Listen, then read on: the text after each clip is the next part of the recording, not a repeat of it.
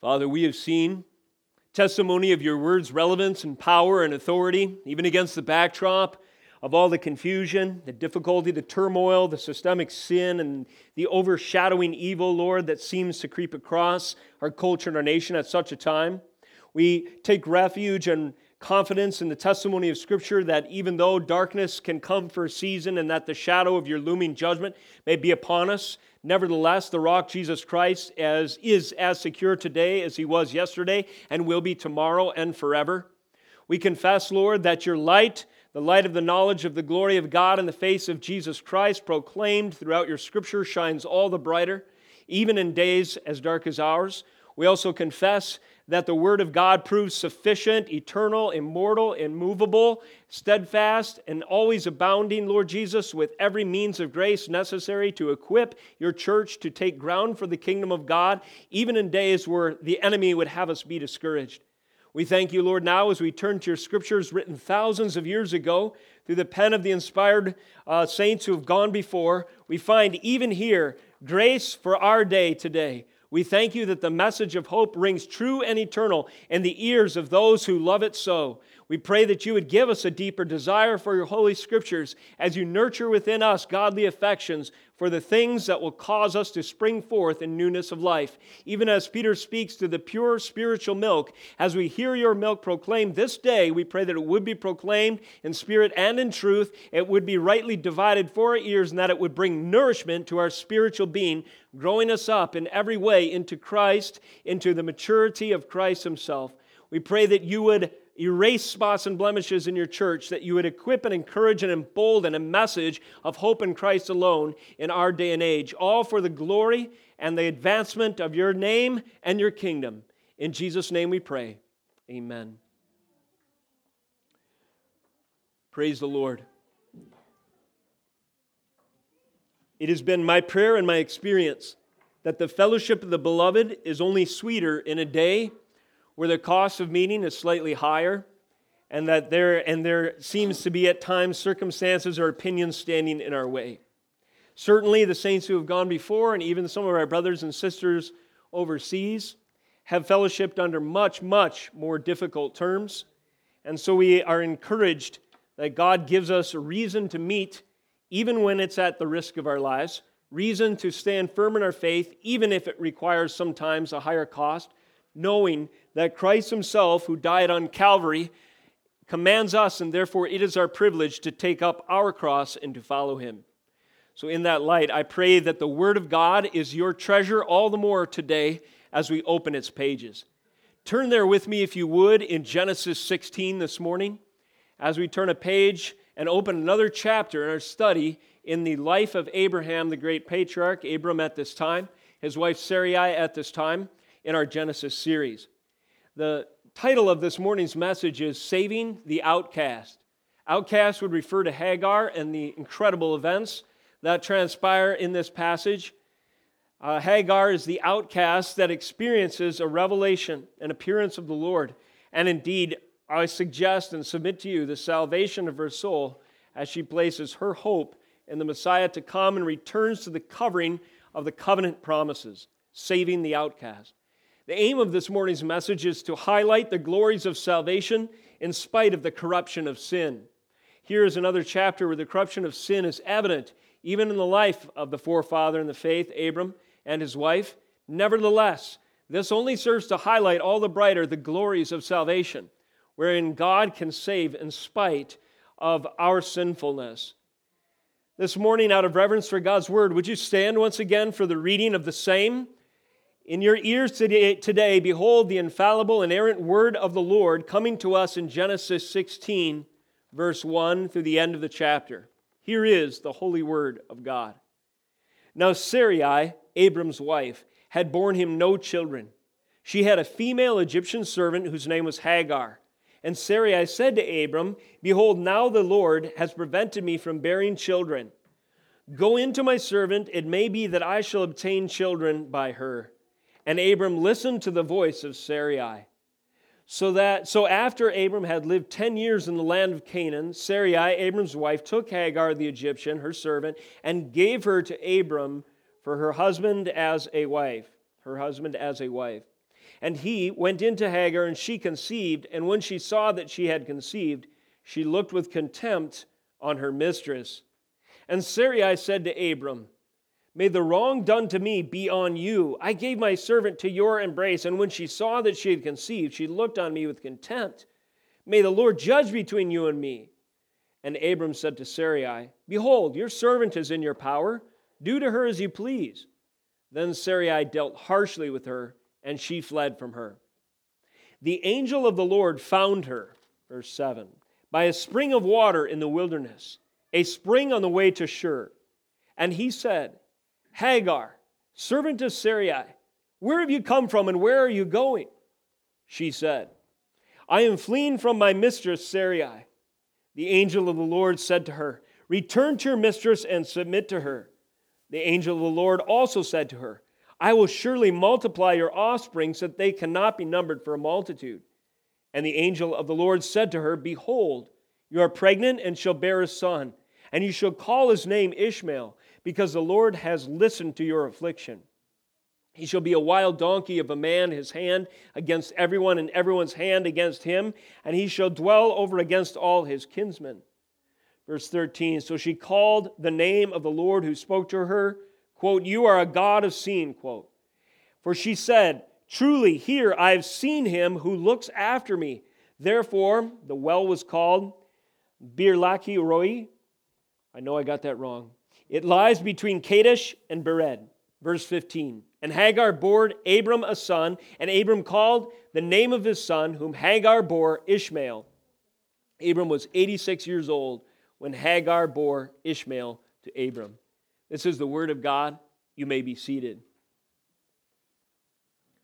Be mindful of the context in Genesis 15 that precedes our chapter today.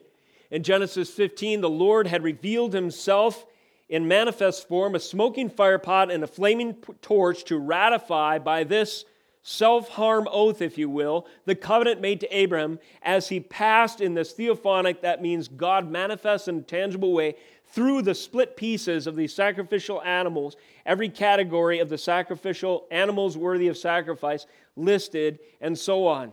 It is one of the most significant moments in all of world history, may I suggest.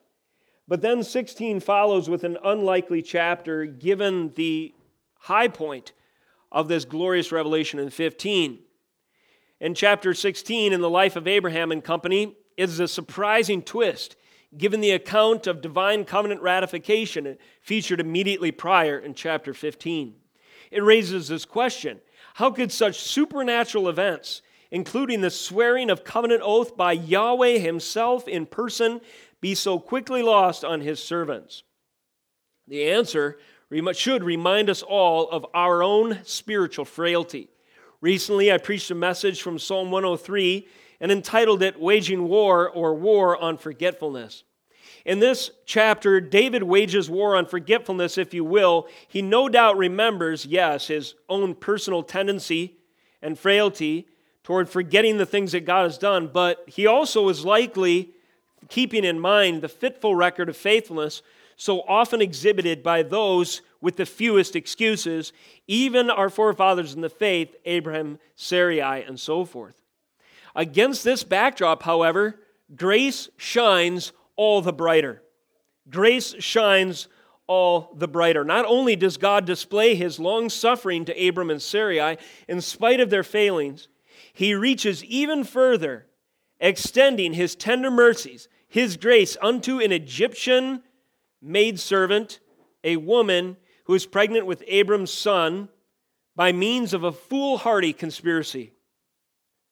This chapter demonstrates the real consequences of covenant unfaithfulness. We see this in the first portion, and we see it play out in the course of the first portion of our chapter, but we also see it play out in the course of Abram's life. Lack of faith and covenant relationship with the Lord evident in, say, fear, doubt, and disobedience, Abraham can testify to the fact that this will affect other covenant relationships as well. In this case, perhaps most directly, the marriage union. Here's a lesson for us today. All covenant fidelity, all covenant faithfulness stems from one's commitment to the Lord first and foremost. Here's a phrase you could remember When there's disorder in the heart, it breeds disorder in the home. When there's disorder in the heart, it breeds disorder in the home. Often, in the case here, with disa- we see with disastrous results. Nevertheless, God, who swore to his own hurt in chapter 15 to fulfill his covenant promises, will demonstrate his saving grace, proving the power of the cross to come when the ultimate significant Son, Jesus Christ, would die for those in the line of the Messiah, like Abram and Sarai, and those who are Gentile outcasts as well, like Hagar. So, this is an overview of the message of Genesis 16. Let us look more closely at these truths under this heading. Hagar's story serves to illustrate the following so, what is proclaimed? What truths of the Lord? What characteristics and attributes? What glory of Him is evident in the story of Hagar? Well, the following at least could be said, I submit to you today. Hagar's story serves to illustrate number one, covenant counterfeit. Hagar is pregnant by Abram's uh, seed in a sort of counterfeit covenant, a way and means that man has come up with, Sarai's best intentions have fallen into this foolish reason to try to make up for what she perceives lacking in the promises of God. Hagar's story serves to illustrate covenant counterfeit. Secondly, Hagar's story serves to illustrate covenant according to the flesh. What defines a counterfeit covenant? Well, if the covenant is not according to the Spirit, but according to the flesh, according to the means of man, that is to say, then it falls outside the boundaries of that which God has sanctioned and leads to consequences. Thirdly, we see illustrated in Hagar's story the hopeful message of the reach of redemption. How great and manifest, how far reaching the long sufferings, the tender mercies, the grace of our Lord, as we've mentioned, reaching even to the heart of an Egyptian outcast woman servant, Hagar. Number one, counterfeit covenant. Hagar's story serves to illustrate this. In verses 1 through 3, we have this record. Now, Sarai, Abram's wife, had borne him no children. She had a female Egyptian servant whose name was Hagar. Right from the first verse, you can see the setup. You can almost read between the lines that something's going to happen to accommodate this great problem, but it's going to happen by ulterior means. Who is this Hagar anyway? She's all of a sudden introduced as a character in our story. She becomes important because of this counterfeit covenant attempt. And Sarai, verse 2, said to Abram, Behold, now the Lord has prevented me from bearing children. Go to my servant. It may be that I shall obtain children by her. First of all, Egypt is significant. Covenant counter, or counterfeit covenants in Scripture are often associated with Egypt. Egypt is a typological reference, if you will, to the city of man. Kids, just a reminder for you. Do you remember we talked about the legacies of the sons of Noah? Let's see if you can remember him. It's Japheth and the uh, coastlands, right? Yep. Shem and the significant sons. And then last one, Ham and the city builders. So Ham represents a legacy of hope placed in city building or cities. Egypt is a quintessential example of the city of man. It represents the pooling of man's efforts together to accomplish something on his own merits and by his own means. Thus, Egypt becomes symbolically important. Another thing we can learn in our text, however, is this idea of covenant is inescapable. That is to say, God has made us certain kinds of creatures. And the relationship that God has sewn into the fabric of our social reality and our spiritual reality cannot exist, does not exist outside the bounds of covenant. We talked about the very basic definition of a covenant. A, uh, one of you kids want to shout out what a covenant is? What is a covenant? It's a, it's a promise between one or more or two or more parties, right? So it's basically a relationship. It's a promise or vows or exchange between uh, two or more parties. Covenants invariably have a hierarchical structure. That means there's a greater party and a lesser party at least. And this is the way that God has ordered things. In the very beginning, He, the greater party, issues a covenant. That is terms of relationship between him and Adam. And of course, we know in Genesis 3 that those terms were broken. Nevertheless, this covenantal structure remains. It's just that Adam is under condemnation now because he is in breach of those covenant terms.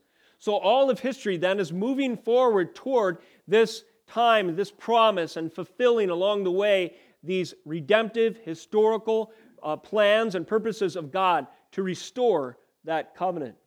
And one of those purposes was that God would give Abram, by his supernatural uh, power, seed from his own body, and this would be between Abram and Sarai, no one else. That was the covenant parameters. Now, when we have struggle with lack of faith, when we don't believe that God's promises or we grow weary waiting for his the answers to what we cry out for in prayer, we may be tempted like Sarai was to adopt or to uh, engineer a counterfeit covenant. There are counterfeit, counterfeit covenants all around us. Even some of the revolutionary and reactionary and outrage movements in the streets today are a, are a kind of counterfeit covenant. You perhaps have seen in the news lately that the death of one man or several who are perceived to be victims of a uh, abuse at the hands of police they, we hope that by the shedding of that blood that real change can come well those are covenantal terms the shedding of atoning blood in order to restore something that was lost you can't get away from these ideas however if the shedding of the blood for which we place hope for restoration of covenant is anything other than Jesus' blood alone, it is indeed a counterfeit covenant. And this is the lesson of Genesis 16. If the birth of the son was by any other couple outside of Abraham and Sarai, it indeed is a counterfeit covenant. So instead of looking to the promises of God, as it were, the people of God at this time, namely Abram and Sarai, looked to Egypt. And where did this servant come from? Well, if we turn back to Genesis chapter 12, perhaps we have an answer. In Genesis 12, Abram had looked to Egypt at another time. You remember? Verse 10. Now there was a famine in the land, so Abram went down to Egypt to sojourn there, for the famine was severe in the land. And you remember the story. He was intimidated and fearful because his wife was beautiful, and he thought that he would lose her if he didn't lie about her identity. He passed her off as his sister, and consequently, she was taken to be the wife and waiting here in Pharaoh's house. When he finds out, boy, is he mad. God tells him he better let this woman go. He does. For her sake, he dwelt well with Abram, verse 16, and he had sheep, as Abram, oxen, male donkeys, male servants, female servants, female donkeys, and camels. So all these spoils, as it were, were given to Abram as sort of a, a penance by Pharaoh, so not to reap the judgment of God, having taken illegitimately uh, Sarai to be his wife. And so, female servants and the rest of these livestock and so forth are given to Abram as gifts. Perhaps that's when Hagar entered into the keeping and care of Abram and Sarai's household.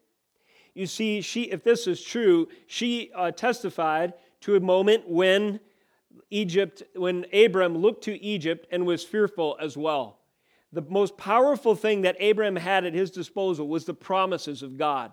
They could not be broken, they would not be broken, and they are established forever in the heavenlies, as it were. They were, will be eternally true. And in verse chapter 15, God had sworn that he would be, may he be like, as it were, the animals that were split in two if he were not to fulfill his promises. Can you think of anything more certain than that? That God would promise you something he would swear to his own hurt to accomplish.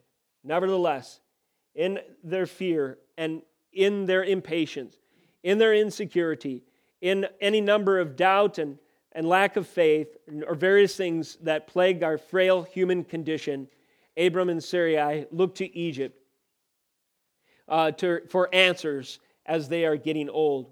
Jacob and his sons would flee to Egypt in a time of famine, and you remember what happened. Eventually, they became slaves for 400 some years. The wilderness wanderers longed for Egypt as they were traveling after the Exodus because, again, the city of man held out a hope for them that was tangible. And this was to be contrasted with the word and promises of God which came to them by special revelation, even the law. And there would come a day in the future where God's the fulfillment of God's promises would happen when Jesus Christ as a toddler was called up out of Egypt and Matthew 2, verse 5, where the gospel writer records, Out of Egypt I have called my son. In other words, out of counterfeit covenant, out of hope in the city of man, out of this tendency to place faith in other means, God would, bring, would ransom a people who would reject the promises of Egypt and hold to the promises of God. And this is a message. How do you distinguish a true covenant from a counterfeit one? Does the covenant rely on the promises of Egypt, the promises of man, the promises of government, the promises of society, the promises of our body politic and collective, the promises of worldly and vain philosophy, the promises of anything else outside of the Word of God? That is a counterfeit covenant. Do not uh, bet on it, it will prove to be an utter failure. Now, this counterfeit covenant had other patterns, uh, sinful patterns as well. In this arrangement with uh, procuring Hagar to bear Abram's son, Sarai and Abram and the like are echoing ideas, concepts from Eden, the Garden of Eden, and Babel. Notice in verse 2, Sarai says the following Go into my servant, it may be that I shall obtain children by her. In the original language, my study yielded me an interesting fact. Those words there, six or so, I shall obtain children by her, is a translation of a single term in Hebrew, banah, which means to build. It's, and the idea is expanded and applies, or and it's uh, qualified in its context. And by the way, it's the same term that is used in Genesis 11 in the Tower of Babel incident. In other words, just like the people said, Come, let us make for ourselves a name, bake bricks, and let us build this tower. That idea of building a tower is the same concept in the Hebrew language. It's echoed here. I shall build a tower to secure a name for myself, the people said. Uh, in a similar sense, Sarai says, I shall build by this means, by my maidservant, a lineage. I shall obtain children. I shall build a family by her. Do you see the echo? It's a counterfeit covenant because it's relying on other means, the means of man. Later we'll see in Galatians 4, this was a covenant, if you will, according to the flesh. That is, by man's means and man's ability, man's ingenuity. And that's, in this sense, it echoes Babel and the foolish endeavor to secure a name and a future and a lineage and security by means of man's best ideas. There are also echoes of Eden. Notice two familiar words that we will see in Genesis 3. You can turn to Genesis 3 in a moment. 16, Genesis 16 3 says, So after Abram had lived 10 years in the land of Canaan, Sarai, Abram's wife, took Hagar, the Egyptian, her servant, and gave her to Abram, her husband, as a wife. Two key words there to note took and gave. Sarai, Abram's wife, took Hagar, the Egyptian servant, Egyptian, her servant, and gave her to Abram, her husband, as a wife. This echoes the sinful actions all the way back at the fall. Perhaps this, perhaps you uh, remember the incident in Genesis 3, but notice closely the language. Verse 6. So when the woman, that would be Eve, saw that the tree was good for food, that it was a delight to the eyes, and that the tree was desired to make one wise, what did she do? The verse continues She took of its fruit and ate, and she also gave some to her husband who was with her, and he ate. So you can see the parable, uh, parallels, can you not? You have a somewhat passive husband, if you will, or indeed passive husband, if you will, who is not paying attention to his covenant responsibilities with his family. He's placating, he's complicit with, he's tagging along with his wife who is in this time of despair and worried and lack of faith about the promises of God. So here Eve was deceived by the look and the promise of the fruit by Satan's word, which was in direct contradiction to God's word. So upon considering the situation, she bought the enemy's idea and she decided to travel the route or to pursue the end of a counterfeit covenant. So she saw, she took, and she gave. In a similar way, Sarai was in a faith crisis, if you will. she was weighing what God's promises were. Now she's up in her 80s, likely late 80s, most likely around that time, mid late 80s. And she doesn't see any practical possible way for the promise to come by virtue of her womb. So what does she do? She sees her maidservant, Hagar, she takes and she gives to Abram. And Abram, much like Adam, was complicit in this whole sinful counterfeit covenant, accepts the idea, takes Hagar as his wife, and proceeds accordingly. She gave some to her husband in Eve's case, who was with her, and he ate. Then the eyes of both were opened, and they knew that they were naked. And this eye opening experience of consequences that are sure and soon to follow, counterfeit covenant, is also in the record of Genesis 16. Very shortly, turmoil is sown into the house of Abram on account of this. All kinds of drama erupts, and a crisis is at his doorstep. Remember that phrase that we said before when there is disorder in the heart, it breeds disorder in the home.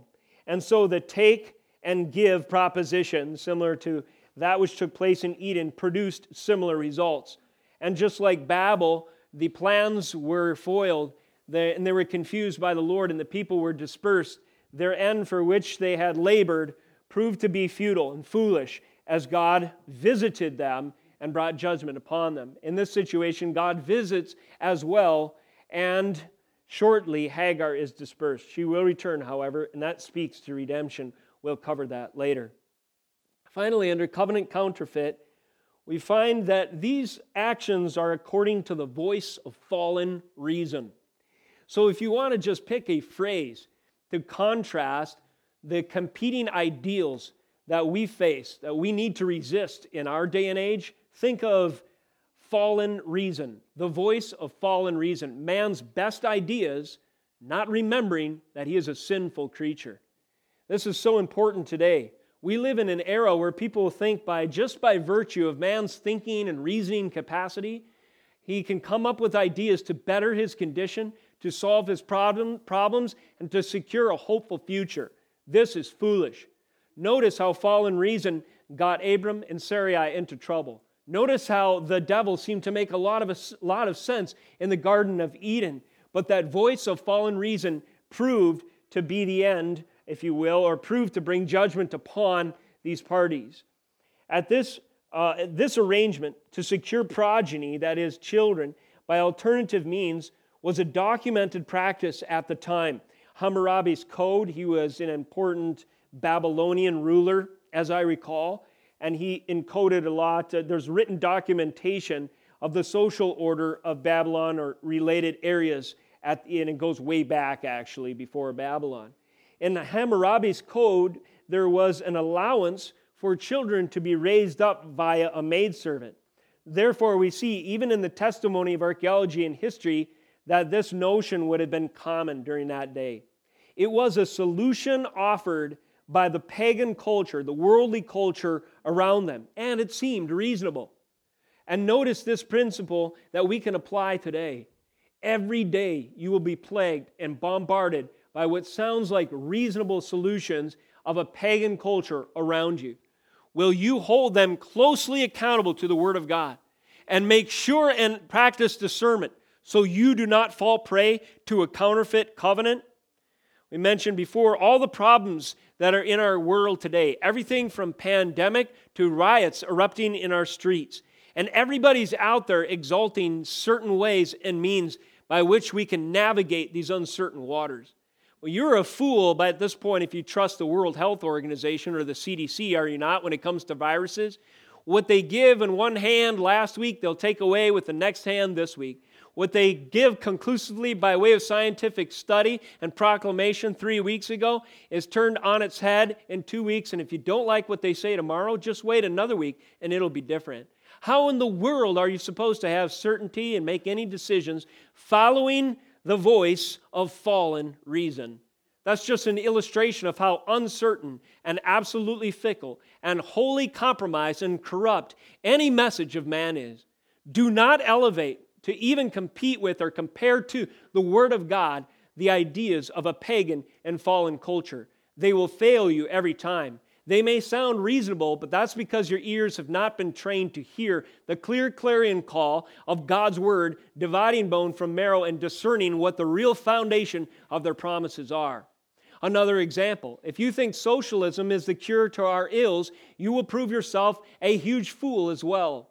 The bodies are stacked into the millions and tens of millions to demonstrate that God's judgment falls on those who believe a pagan philosophy, ideology, and social order as hope for a future utopian heaven on earth. No, none of the ideas of man will yield any fruit in the end. Instead, they lead to judgment, dispersion, confusion, and calamity falling upon one's head let us learn that the voice of fallen reason is woefully insufficient. It's colored and corrupt by sin. When our closest influences, here's our a message for us to apply today. When our closest influences conflict with God's word, our faith is tested intensely. Whose word, whose promise will supersede the word of God in our lives, or do we hold as superseding the word of God in our lives? Obviously, none of them should but I just gave you a few examples kind of in the main or larger general cultural sense. But here is a very close example. In other words, it's a lot harder sometimes to resist the temptation if the fallen reason is coming from someone who is very close to us. In this case, Sarai convinces Abram of her scheme. With uh, when our closest influences conflict with the Word of God, it is a test of faith. But remember, no one's word and no one's promises should supersede the word of God in our lives. Listen to God's word. Here we see a lesson of counterfeit covenant in this point number one. Hagar's story serves to illustrate some of these markers, some of these patterns, and they are biblical patterns that we see throughout the text, not just in our story here, to help us to discern counterfeit covenants and to uphold the only truth, which is God's holy word and to lean on it, to have confidence in it, and to use it to order our affairs, to organize our lives, and to build, yes, even a society. Major point number two Hagar's story serves to illustrate not only counterfeit covenant, but also uh, an, a related idea covenant according to the flesh. Turn to Galatians chapter 4. In Galatians 4, Paul reveals to us one of God's sovereign purposes in this story and it's allegorical or typological in a sense. In other words, this story is, uh, illustrates for us a distinction between two types of covenant. The one Paul labels that as which is according to the flesh, and of course the other would be according to the spirit. Verse 21, Galatians 4 Tell me, you who desire to be under the law, do you not listen to the law? For it is written that Abram, Abraham, had two sons, one of a slave woman and one of a free woman. Uh, kids, a little trivia for you. Who was Abram's son according to the slave woman? Who was Abraham's son that was born to Hagar, the slave woman? Anyone know? Starts with an I. Well, they both do. Ishmael, that is correct. So, Abram had two sons. Abraham had two sons, one by a slave woman, one by a free woman. The free woman is Sarai. Who was the son born to Sarai, kids? Who was Abram's son Isaac, very good, thank you. But the son of the slave was born according to the flesh, while the son of the free woman was born through promise. Now, this may be interpreted allegorically. These women are two covenants. One is from Mount Sinai, bearing children for slavery. She is Hagar. Now, Hagar is Mount Sinai in Arabia. She corresponds to the present Jerusalem, for she is in slavery with his children, with her children. But the Jerusalem above is free and she is our mother, for it is written, Rejoice, O barren one who does not bear. Break forth and cry aloud, you who are not in labor. For the children of the desolate one will be more than those of the one who has a husband. Now, you brothers, like Isaac, are children of promise, but just as at that time he who was born according to the flesh persecuted him who was born according to the Spirit, so also it is now. But what does the Scripture say? Cast out the slave woman and her son, for the son of the slave woman shall not inherit with the son of the free woman. So we see here, illustrated in Hagar's story, is covenant according to the flesh. And all three characters, Sarai, Abram, and Hagar, play a part in this covenant according to the flesh, if you will. a covenant arrangement according to the means of man. First of all, Sarai's scheme. Now remember, it was shameful then, culturally speaking, to be childless. You were thought of as less uh, significant and valuable, even if Abram himself did not think so. Culturally speaking, women of dignity and women of prominence and significance had children, and and uh, uh, most and and uh, better yet, many children. So in Sarai's despair and in her shame, she had no children, yet she had this promise. So that moved her to seek a covenant according to the flesh because she perceived that the covenant according to promise was not working. The shame and burden of barrenness was a setup actually to feature the glory and the power, the providence, and the supernatural uh, working of the Lord. Think of other barren women through redemptive history. Uh, in a sense, even uh, Mary herself, the mother of Jesus, was barren in that she was a virgin. She had no children at that time. But conception came for Mary by supernatural means. What Sarai was afraid of in the flesh was the despair, and she was laboring under the shame of being childless. When in reality, her position actually uh, placed her strategically to show forth the glory of God. And she would be honored above many women because she would be sovereignly chosen, and supernaturally she would conceive a son of promise. Nevertheless, in Sarai's scheme, she sought to address this shame. This burden of barrenness was overwhelming to her. She saw her servant as a means to her happiness not weighing the consequences, and not trusting the promises of God. When instead, and as this whole situation plays out, what she hoped would be the fruit actually proved to be totally the opposite. Instead of her being encouraged and happy and fulfilled, bearing children by her maidservant, as it were, instead, her servant proves a source of contempt. And so now Sarai's hopes are dashed even further where she was discouraged and shameful and despairing before, now she is over, she is uh, boiling over with anger because uh, Hagar, in her contemptuous attitude toward her mistress, is adding insult to injury, if you will. And this helps us, it doesn't justify, but it helps us understand her attitude and this antithesis, this antinomy, this friction and animosity between the two women. So that's Sarai's scheme. Her, the part that she played in this covenant according to the flesh. What was the part that Abram played? Well, he was culpable as well. We can understand perhaps better his uh, willingness to enter into this counterfeit covenant when we go back to 15:1 and realize what he struggled with. After these things, the word of the Lord came to Abram in a vision. Fear not, Abram, I am your shield. Your reward shall be very great. Verse 2. But Abram said, O Lord God, what will you give me? For I continue childless, and the heir of my house is Eliezer of Damascus.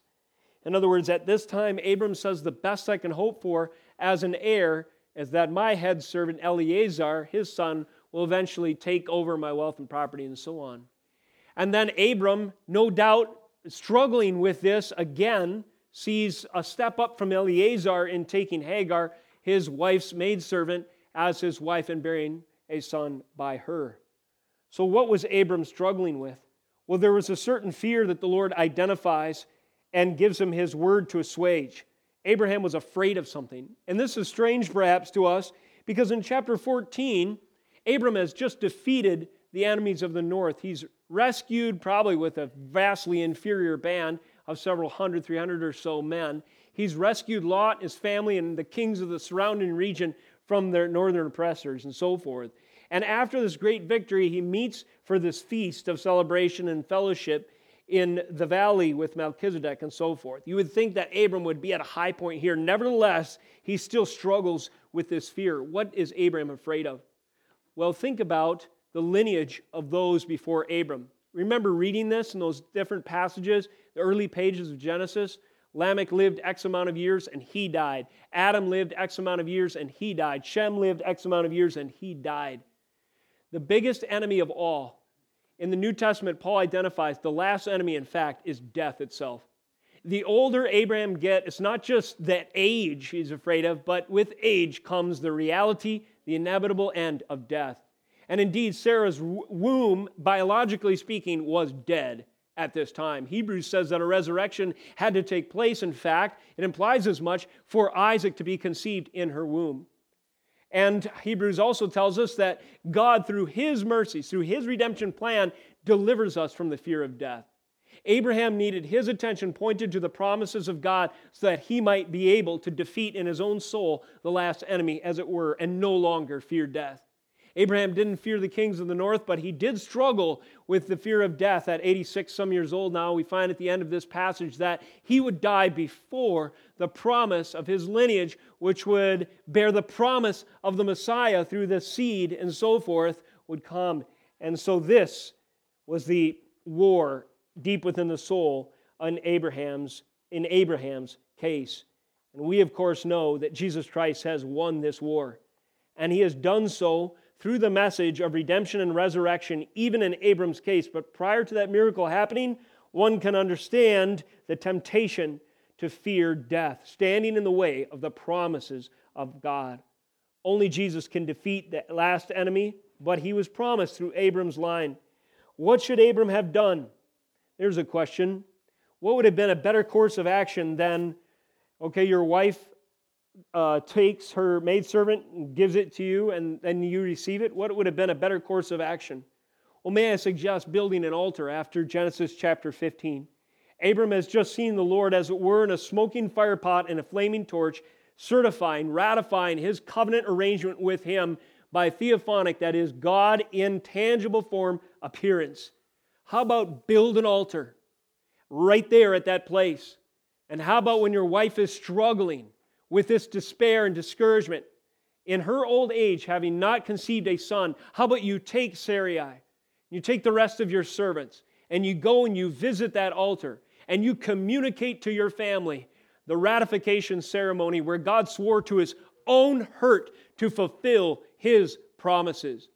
This is what a godly man and a godly leader ought to do in times, men of God, there will come challenges. You might be experiencing them individually. I mean, corporately, we feel pressures right now. And there will be times of testing of your faith and the faith of your family. What will you do in those moments?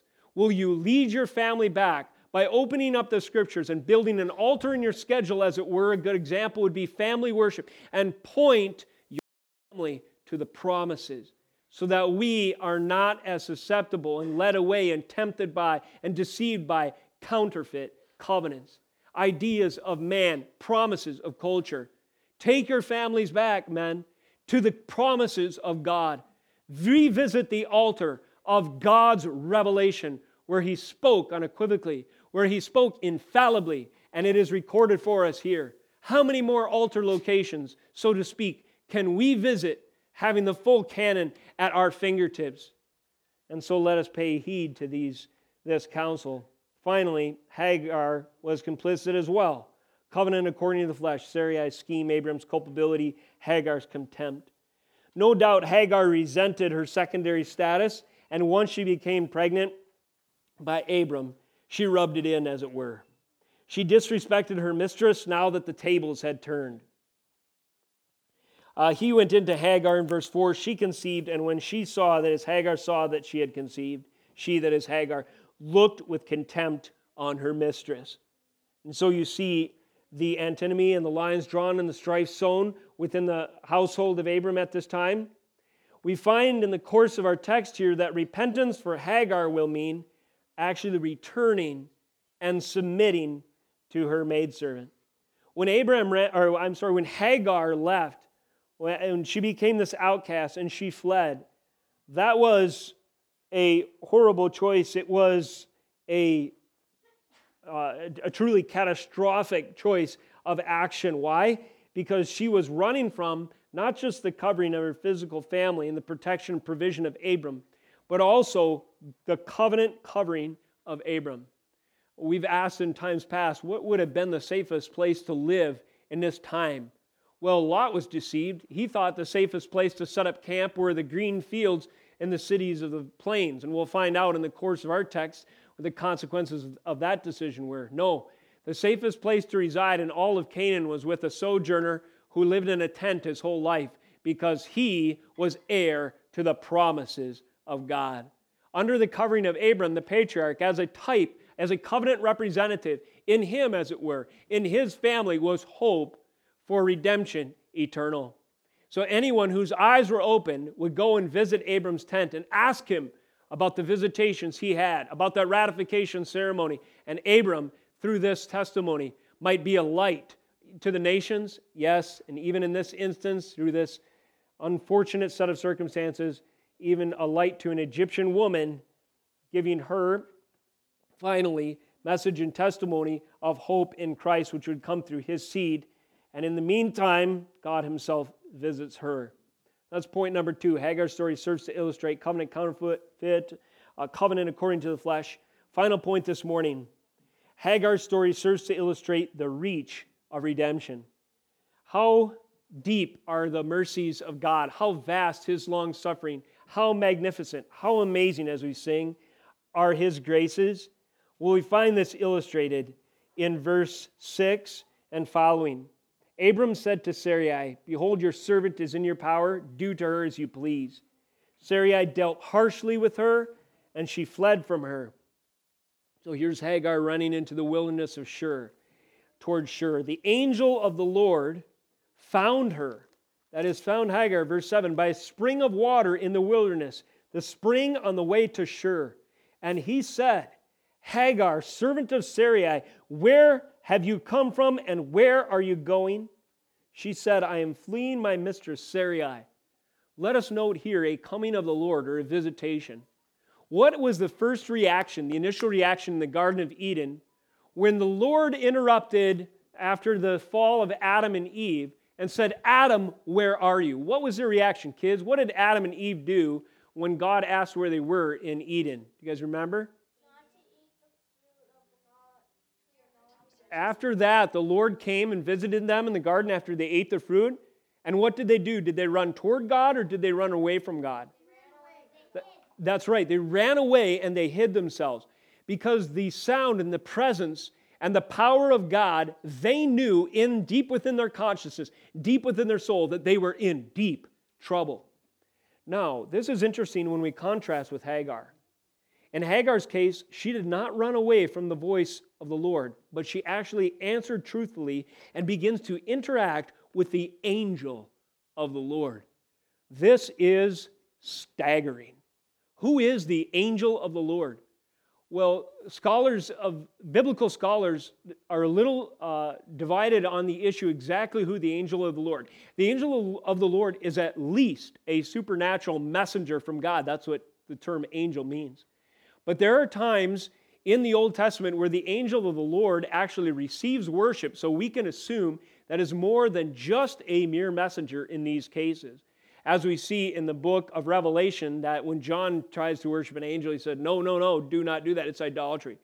The angel of the Lord and his visitations at certain times in the Old Testament is most assuredly a revelation of God himself in manifest form. Some would suggest a pre incarnate revelation of Jesus Christ, Christ actually appearing in some form to his people. This is amazing, incredible. A personal visitation by an angel of the Lord. How could this happen? Well, it illustrates the reach of redemption. This is a divine visitation. The Lord of glory would condescend, that is, stoop low, to reveal himself to a lowly, reviled, Gentile, outcast, Egyptian slave woman. Incredible. As far as man's accounting was concerned, this woman was rejected as the lowest of the low. But as far as the plan of God's redemptive purposes are concerned, he stooped down to reveal himself to her by divine visitation. Saints, this is the first mention in the Word of God, so far as I can tell, of the angel of the Lord. That is to say, the angel of the Lord is introduced in personal revelation and contact with this woman at this time. Oh, the mercy of our God. Oh, the reach of his redemption. Oh, the tender mercies and long suffering of our God to save even Hagar a rejected, reviled, outcast, Egyptian, slave, woman, servant, and so forth. Now, you, at the, under the preaching of God's law, when it hits our heart, we rightly feel low. We are aware of our sinfulness and that we deserve God's presence no more than a worm, no more than excrement. And for God to be holy, He rightly must cast us and all our sinfulness out of His sight. You know, Hagar, you could say, was unjustly cast out of the covenant. But you and I, saints, are lower than Hagar. We were justly cast out of the covenant, born in Adam and exhibiting the effects of that blood poisoning in our own sin.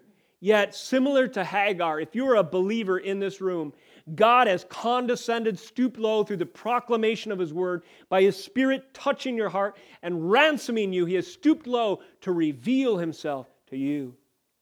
God is all about saving the outcast, the Gentile, the lowly, and the weak, and the, and the wicked, and the depraved, and the corrupt, and He does so by His miraculous revelation.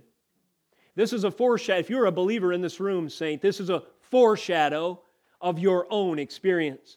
If you are a believer, you better believe you can relate to Hagar and then some. This divine visitation occurs. The angel of the Lord appears to her. The Lord of glory condescended to reveal himself to this woman. And boy, does this refute the pro slavery oppression narrative of Bible haters. There is nothing uh, almost that annoys me and bothers me more. It gets my hackles up about short sighted criticism of the Word of God. I hate it.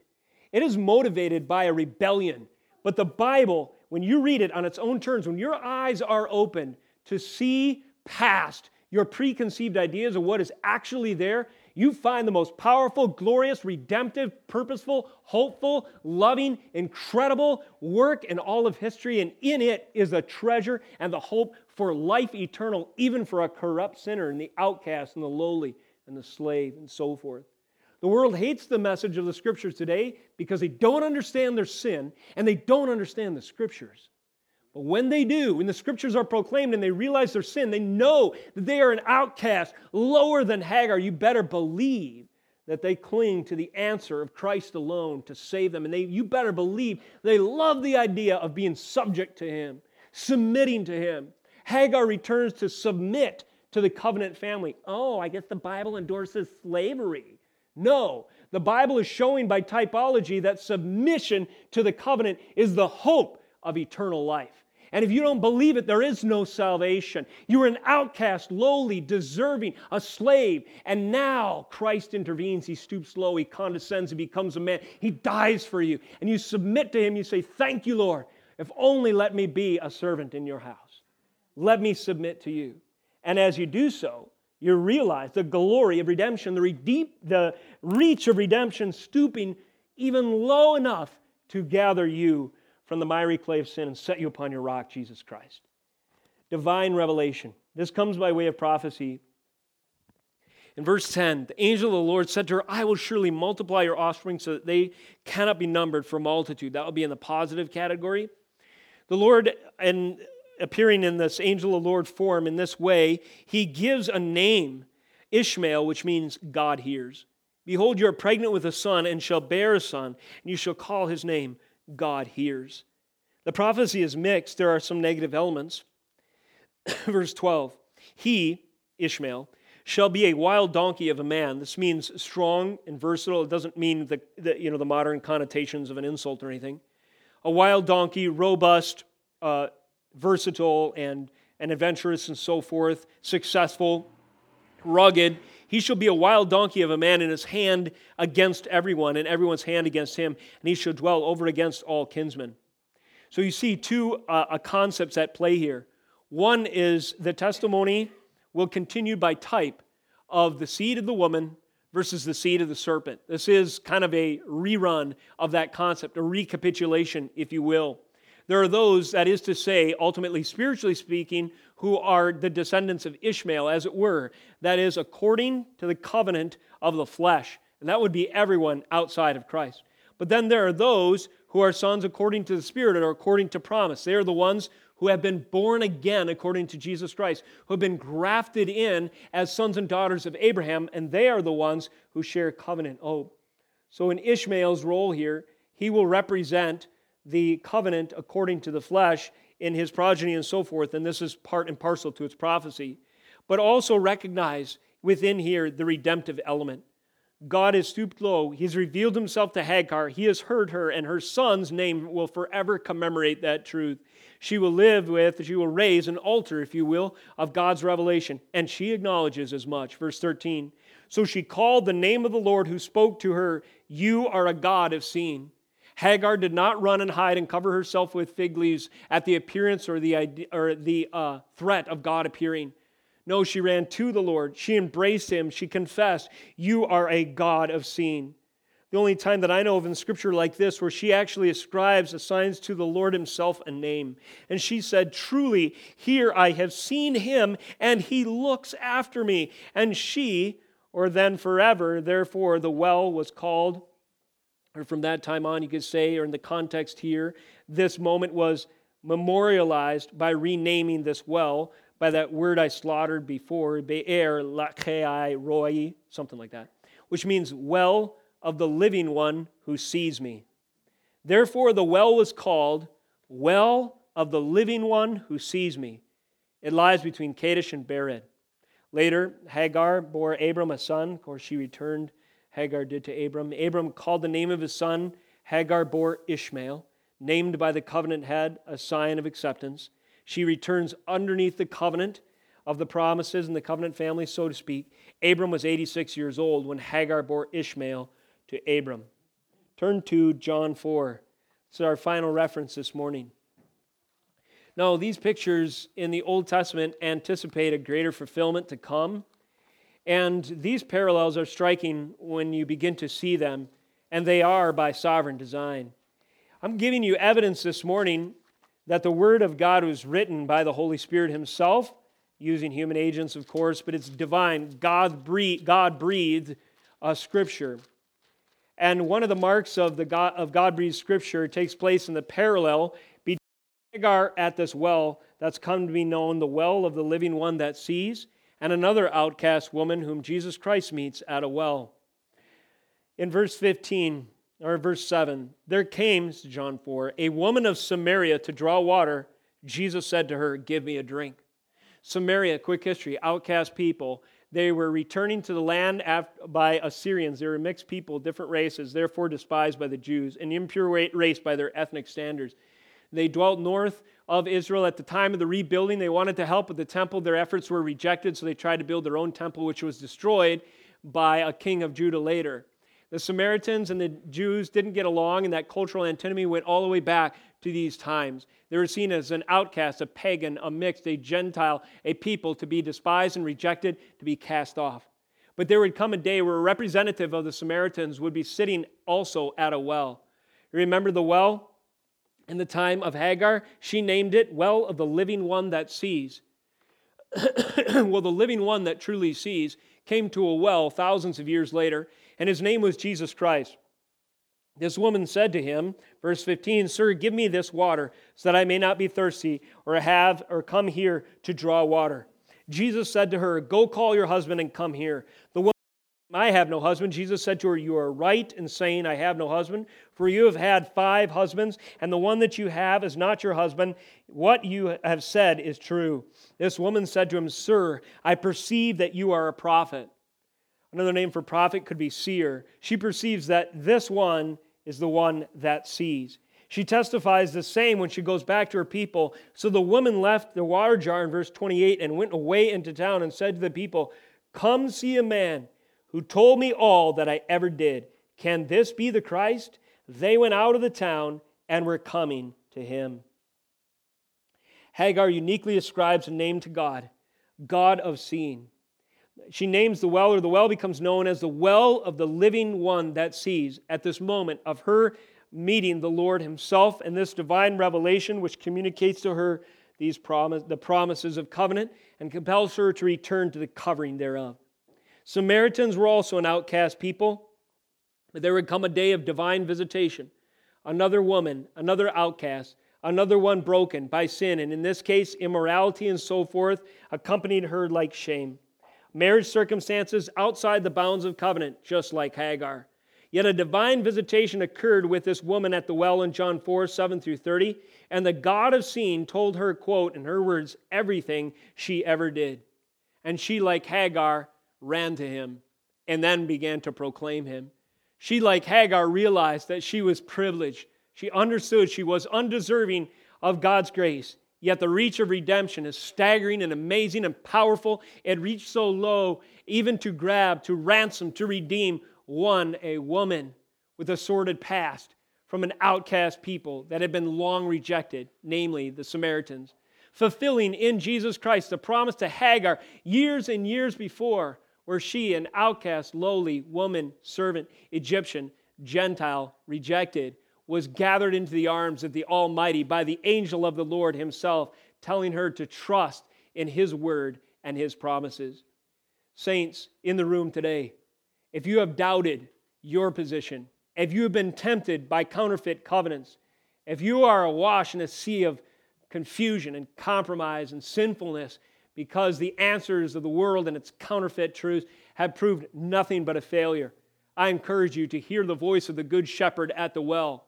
Find yourself truly as you, as you are, lost and lonely, rejected and broken and downcast and sinful and confused and corrupt, and reach out to the Lord and hear His holy word and understand and realize in your own experience the reach of redemption. For those of you in the hearing of this message who know exactly what I'm talking about because it happened to you, do you not have more reason to be encouraged this week? To turn and to reinforce your faith by the pure spiritual milk of God's Word? Do you not have more confidence to proclaim as much as the woman at the well did that hope is found in Christ alone? Do not have more joy in anticipating our next gathering where we will exalt our Lord and Savior and our resurrected Messiah upon the praises of His people next week, realizing afresh each time we gather on the Lord's day that His grace stoops so low to save a sinner as wicked as you and as wicked as me. This is the message that goes forth from all the pages of Scripture, and it's illustrated so beautifully in Genesis 16. You and I are proof, just as Hagar and the Samaritan woman at the well were, that God glorifies Himself in saving the outcast. Let us close in prayer. Dear Lord, we thank you for the message of Scripture that speaks such encouraging food for our soul. We pray that you would encourage us by its precepts and you would strengthen us by its promises, that you would equip us by its proclamations to be faithful unto you. Lord, I pray that if there are any unbelievers in the hearing of this proclamation today, that they would bow before you, that they would stop running and hiding and running to false and corrupt and counterfeit covenants, and that they would turn and believe in you, the only way whereby we can be saved, the way, the truth, and the life. Jesus, we thank you that you were crucified for us, that you fulfilled the ratification vow of Genesis 15 when your own body was pierced for our transgressions, so that the covenant might be fulfilled. Let us remember this. Let us turn our attention to it, especially and all the more so in days when it is challenged. And let us be found faithfully proclaiming by the well that is named of the living one that sees that Jesus Christ is the only source of living water. In his name we pray. In Jesus' name, amen.